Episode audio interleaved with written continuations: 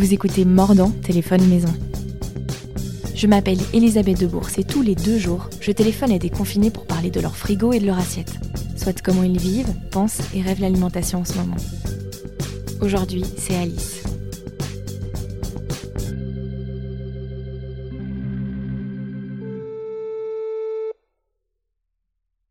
Allô, allô Allô Ouais. Allô Alice, ça va?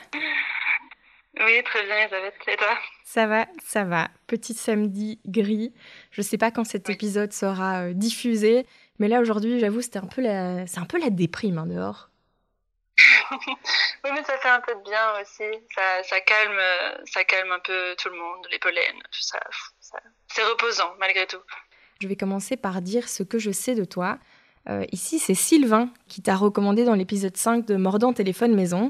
Tu t'appelles Alice Bourson et j'ai quand même pas pu m'empêcher de rigoler un peu intérieurement en disant Bourson et deux bourses font un podcast aujourd'hui. Oui. Euh, T'es la créatrice des Bocals. La faute, c'est fait exprès. Les Bocals, c'est un projet euh, zéro waste. Tu prépares des plats complets à partir euh, d'invendus de producteurs locaux.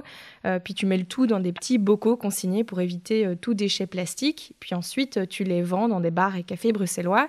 Bientôt, d'ailleurs, les Bocals euh, devraient devenir lui-même une cantine associative. Mais finalement, ça en dit assez peu sur toi. Donc, qui es-tu vraiment, Alice Bourson? Ben, qui je suis? Euh, Je suis une Française qui est arrivée là il y a cinq ans par, euh, par amour et pour finir ses cours, on va dire. Et entre-temps, j'ai changé de cours et j'ai changé d'amour, mais je suis restée. et, et voilà, et ça fait trois ans que je cuisine. Au début, c'était un petit peu euh, juste pour, euh, comme ça, à côté, de, à côté des études, pour... euh, faire un peu d'argent et essayer autre chose. Et puis ça, c'est vite, euh, ça a vite pris beaucoup, beaucoup d'ampleur dans ma vie. Et, et maintenant, je, fais, je suis toujours aux études, mais c'est quand même euh, bien trois quarts de mon temps la cuisine. Et, euh, et oui, j'ai lancé le, le projet Les Vocales il y a maintenant, il y a maintenant deux ans. Tu suis quoi comme cours? Je suis en restauration de tableau. Ok. Rien à voir avec la. Enfin, quoique quand même, quoique quand même. On porte un tablier, c'est la restauration, il y a des recettes et tout ça, mais c'est. Mais non, rien à voir. Comment ça se fait que tu t'es lancée dans des études de restauration d'art? Écoute, euh, à la base, j'étais venue ici pour finir, un- enfin pour commencer un doctorat en socio-anthropo à Mhm. l'UCL. Et puis, euh, et puis en fait, euh, comme pas mal de gens, tout ce qui est doctorat, ça m'a un peu perdu d'être trop dans cette, euh, dans, dans cette mousse intellectuelle. Enfin, c'était très, euh, très vaporeux comme ça. Et euh, j'ai, j'ai commencé la cuisine un peu par hasard et ça m'a vraiment, euh, waouh! Et ça a été hyper violent comme reconnexion à la terre et reconnexion genre à des choses beaucoup plus concrètes et directes et terrestres. Et donc j'ai totalement arrêté mes études. J'ai vraiment fait de la cuisine et à côté de ça, je me suis dit, mais en fait, il faut que je me lance dans ce qui me passionne le plus en dehors de la cuisine, c'est c'est l'art et la restauration de l'art, quoi. Parce que j'aurais jamais osé avant, mais bon, why not? Ah, c'est marrant. C'est la cuisine qui a provoqué euh, cette rupture alors? Un peu, ouais, vraiment. Et puis euh, là, Sylvain, il m'avait expliqué que tu devais ouvrir une cantine associative euh, mi-mars. Tu peux me parler un petit peu du projet? Les bocals, on marche par sorte de livraison. Donc, en fait, dans des points dépôt, c'est comme ça que je connais, que je connais Sylvain. C'est qu'en fait, je cuisine à partir de mes invendus et puis je les dépose dans des points dépôt où les gens qui ont déjà réservé sur Internet viennent chercher. Mais en fait, j'avais plus de contact avec ces gens-là, tu vois. J'étais vraiment un, peu euh, déconnectée. Alors, c'est trop chouette. J'ai un trop bon contact avec Sylvain et avec Catherine qui tient Cosette, c'est une friperie en Haute-Saint-Gilles, qui est aussi un de mes points dépôt. Mais j'avais plus le one-to-one, euh, plus de contact direct et je cherchais un peu à toucher aussi un public différent. Et il y a eu cette superbe opportunité euh, dans le bas de forêt. Une amie à moi qui avait un lieu un peu hybride, qui faisait café couture, cours de langue, et qui cherchait à installer une, une cantine dans son endroit. Et j'ai dit, OK, on, on fonce. Et évidemment, on devait ouvrir le 1er avril pour trois mois, mais là, c'est un peu euh, en stand-by. Ouais, un peu en stand-by pour l'instant. On va voir comment ça se déroule. Comment tu gères euh, ce report? Mais j'avoue qu'au début, j'étais un peu, euh, un peu sous le, sous le choc, sous le choc, mais euh, j'étais tellement, euh, la machine était tellement partie et on était vraiment quelques jours de l'ouverture quand on a, quand on a annoncé la fermeture des bars et des restos euh, sur Bruxelles et sur, sur toute la Belgique et à juste titre. Mais, mais du coup, il m'a fallu bien 15 jours pour me dire, bon, ok, il faut que je trouve une solution. En fait, je pensais que ça pourrait aller au 1er mai et en fait, je pense que c'est c'est pas, pas possible du tout. Même le, mai, le mois de mai, ce sera pas possible. Du coup, euh, là, quand même, depuis une semaine, je me suis dit, OK, je, reprends les livraisons et donc je, fais des livraisons depuis une semaine pour essayer de garder le contact et de continuer de, cuisiner et tout ça. Mais euh, j'avoue que ça m'a un peu, euh, ouais, un peu stoppé dans mon élan. Mais c'est reculé pour mieux sauter, je pense, j'espère. Tu tiens, cantine dans cantine associative, il y a le terme associatif. Qu'est-ce que ça recouvre pour toi? Ben, nous, avec les Bocales, on est, on est fait partie d'une ASBL qui s'appelle Les Petits Sous-Marins. Et c'était vraiment euh, à la base une idée de euh, remettre la nourriture au centre des liens sociaux et surtout de sensibiliser autour du zéro déchet. Et c'était vraiment l'idée que le rôle social devait hum, l'emporter sur les contraintes économiques qui sont euh, liées à l'ORECA et à la cuisine et à plein de choses. Et donc, on avait vraiment envie d'être dans cette idée associative. Et, euh, donc, une cantine associative, c'est un endroit où on travaille des invendus et euh, qu'on fait des petits plats avec. Et ces petits plats sont à prix libre ou prix euh, raisonné pour les gens du, pour les gens qui sont membres de cette euh, cantine. Pour être membre, il suffit juste de passer la porte. En fait, ça vient de quand j'étais étudiante à Bordeaux, il y avait un endroit que j'adorais qui s'appelait l'assiette et où pour 10 euros max, on avait à boire et à manger euh, entrée, plat, dessert et un verre de vin, quoi. Et, euh, et c'était vraiment un très chouette endroit qui était tenu par deux nanas qui faisaient que du végé et que des bons produits et un repas, enfin un menu euh, du jour et, et basta. Voilà, c'était vraiment dans cette dans cet esprit-là. Et associatif parce que on est euh, c'est aussi tenu par en grande partie par des bénévoles et qu'une grande partie de mon travail est aussi bénévole et que voilà, on voulait garder ce, ce côté-là. J'ai un, un, souvenir similaire donc de cantine associative à Bristol. Et je me rappelle de cet énorme lieu où tout le monde mange euh, et se lève en même temps pour aller chercher son plat parce qu'il faut aller le chercher. Et cette ambiance un peu ce, ce doux brouhaha comme ça. Ouais, ouais, il y a ça, c'est vrai aussi beaucoup, euh, beaucoup outre-Manche et, et c'est marrant que tu parles de Bristol parce que quand on a voulu créer cette cantine associative avec ce café couture et on pensait aussi à mettre une euh, une machine à laver, enfin tout un système en place. Ben, c'était un endroit, euh, je me souviendrai jamais le nom, mais c'était aussi à Bristol, dans le quartier de Montpellier, où il y avait aussi un, café qui faisait euh, café, café couture et, euh, et laundry. Et du coup, c'était dans cette idée-là, d'avoir un lieu un peu hybride où il se passe plusieurs choses et où on a le temps de se, de se rencontrer et de, de manger un peu. Quoi. J'ai un peu euh, été te stalker sur, euh, sur Instagram et je dois avouer que je suis très intriguée par un livre que j'y ai vu et qui s'intitule euh, Recettes et secrets de monastère. ça me semble tout à fait dans l'ambiance de confinement. Est-ce que tu peux m'en dire plus sur ce bouquin? J'avoue que je l'ai piqué à ma maman. Euh, la dernière fois, je suis allée la voir parce qu'elle ne cuisine absolument pas et je sais pas pourquoi on, lui a offert ce bouquin-là, sûrement parce qu'il y avait monastère dedans, je ne sais. Et, euh, en effet, j'ai découvert plein de, chouettes recettes dedans à faire avec pas grand-chose, et notamment des choses qu'on a beaucoup en ce moment. Enfin, moi, j'avais, plein de miel et du coup, toutes les recettes sont à base, de sucré sont à base de miel et d'œufs, des choses très simples souvent des longues cuissons aussi, donc euh, avec des produits très simples de saison, du potager. Et, et ça apporte un certain calme, c'est vrai. Un certain calme, mais ça va complètement, comme tu le dis, avec, euh, avec l'esprit du moment. Il est possiblement euh, près de toi, le bouquin? Euh, Oui, je peux aller chercher. Ouais, je veux bien. Je veux bien que tu me lises quelques, quelques intitulés de recettes, ça m'intrigue. Alors, ben, je peux te dire le dernier que j'ai fait. Attends, est-ce que... Euh, le dernier que j'avais fait s'appelait les biscuits de la joie. Où est-ce que je l'ai mis Ouais, il est là. Hop. Alors, recettes et secrets des monastères. Il y a plein de recettes de confiture aussi. C'est assez, assez chouette. Alors là, voilà, bon, pain à l'épeautre et au galanga. C'est quoi le galanga, euh... tu sais? Le galanga. non, je ne sais pas. On ira chercher. Une cuillère à café en poudre en tout cas. Euh, il y a du millet au fromage émietté aux noisettes, mais il y a aussi de la pâte de coin, euh, de la confiture aux clémentines, cocottes de saumon et fenouil sauvage. Oh, ça, ça me parle. Hein. Ouais. Hein. Ragoût du Saint-Esprit, quand même. et rôti de veau au vin joyeux. Oui, c'est assez, euh, c'est assez, euh, assez poétique, assez. Il y a une ambiance. Ouais, il y a une ambiance de, en effet, de sérénité dans ces recettes. C'est peut-être aussi le côté roboratif et très très simple qui, qui donne ouais, cette, impression. Oui, oui, oui, complètement. Et puis en fait, moi j'adore la cuisine du peu. Enfin, j'adore l'idée de faire beaucoup avec très peu. Mhm. Donc, et puis quand on travaille les invendus, de toute façon, souvent on est, on est hyper contraint par les, par les produits qu'on reçoit et par euh, le temps dont on dispose et puis les contraintes économiques et tout ça. Donc on essaie de faire au mieux avec ce qu'on a et c'est souvent, c'est souvent peu. Non, c'est un très chouette livre, je recommande. Tiens, euh, en parlant des invendus, comment est-ce que tu les récupères en fait?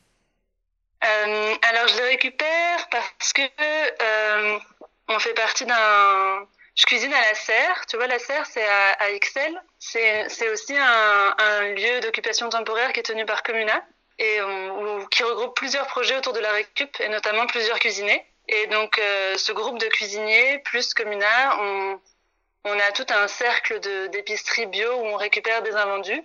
Et donc, à tour de rôle, on va chercher ces, on va chercher ces invendus dans plusieurs épiceries du quartier. Et donc, moi, j'ai mon vélo et ma petite remorque et je vais chercher euh, deux fois par semaine euh, une trentaine de kilos d'invendus euh, dans ces épiceries-là. C'est fou encore qu'on ait, euh, on arrive à jeter autant. Oui, c'est fou, et d'autant plus qu'il y a quand même. moi, je crache pas sur les invendus, et au contraire, je trouve ça fantastique pour plein de choses. Mais il y a quand même parfois des choses qui nous sont données qui sont complètement consommables. Et, euh, et on sent que malgré tout, il y a cette.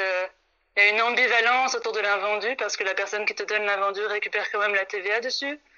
Donc parfois, quand on sait que, j'ai l'impression hein, que quand on sait qu'un produit va pas se vendre, on préfère le passer en invendu et nous le récupérer plutôt que de le, vendre malgré tout. Donc il y a toujours ce truc où finalement c'est fait, on pensait que d'obliger les gens à donner leurs invendus, ça, finirait par réduire, tu vois, les, les déchets finalement ou les invendus.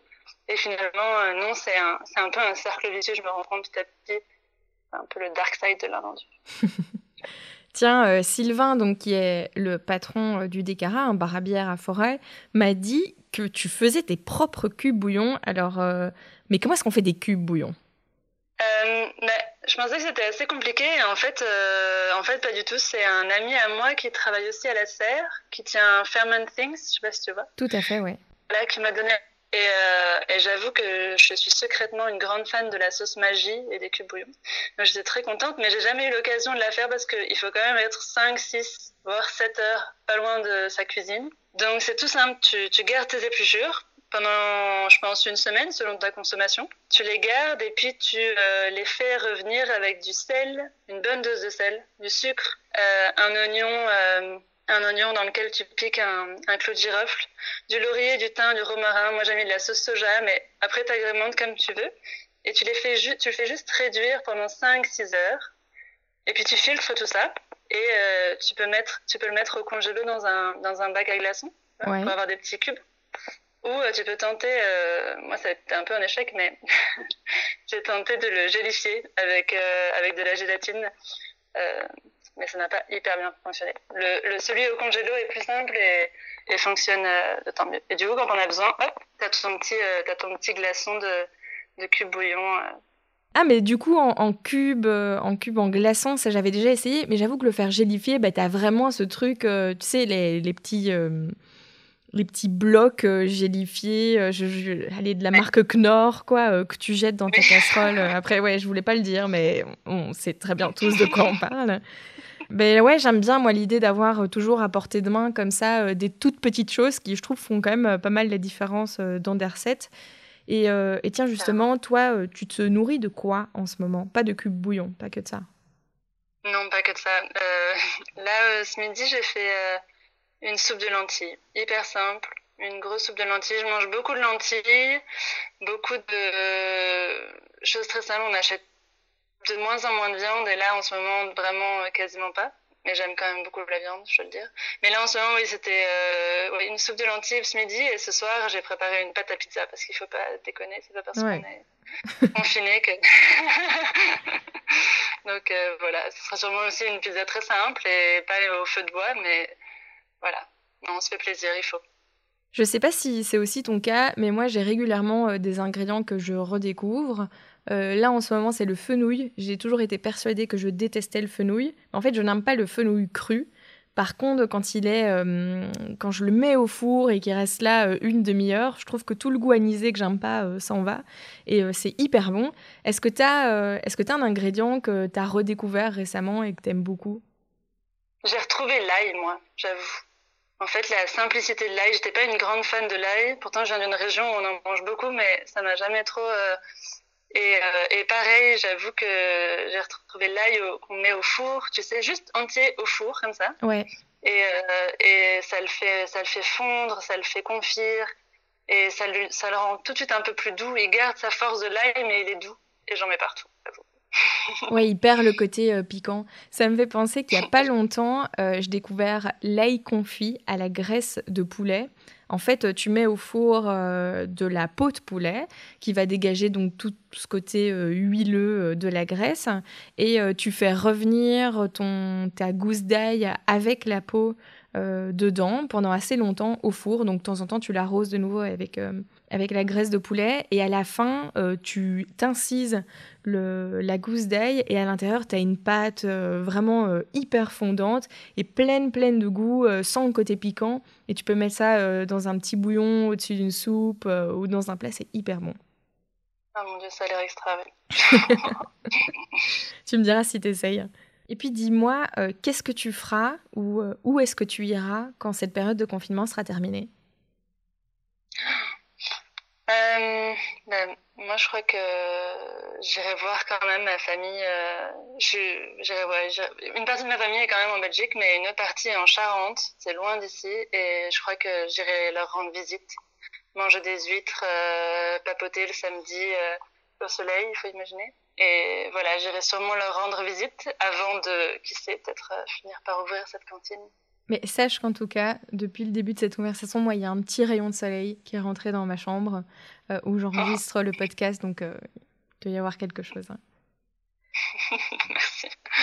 Et puis dis-moi enfin, euh, le concept de Mordant Téléphone Maison, c'est qu'on se propage de proche en proche. Et je me demandais si tu avais euh, deux ou trois personnes à me recommander, à appeler euh, pour les prochains épisodes.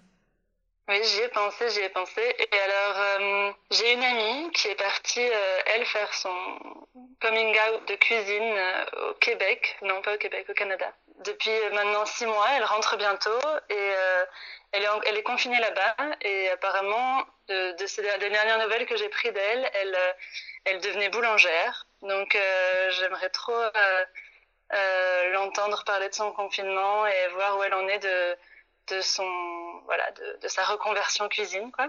Ça c'est pour la partie un peu foodies et pour la partie un peu junk food, j'ai pensé à mon cousin qui est dans une colloque de six étudiants dans un code de six étudiants à Louvain qui depuis un mois ou deux maintenant a lancé Master Dash sur Instagram. Et ils essayent de, ils essayent de cuisiner les, enfin, leurs fonds de placard d'étudiants, qui sont généralement euh, peu garnis et garnis d'un peu de, de crasse, il faut dire. Et donc, ils, voilà, ils ont lancé ça entre potes et je trouve ça toujours très drôle à regarder. Donc, euh, voilà.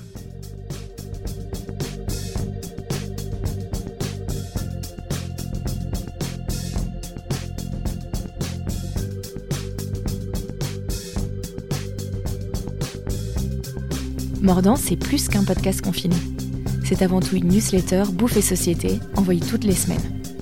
Pour vous abonner, retrouvez-moi sur les réseaux sociaux at ElisabethDBRS. N'hésitez pas à partager cet épisode et tous les autres. Prenez soin de vous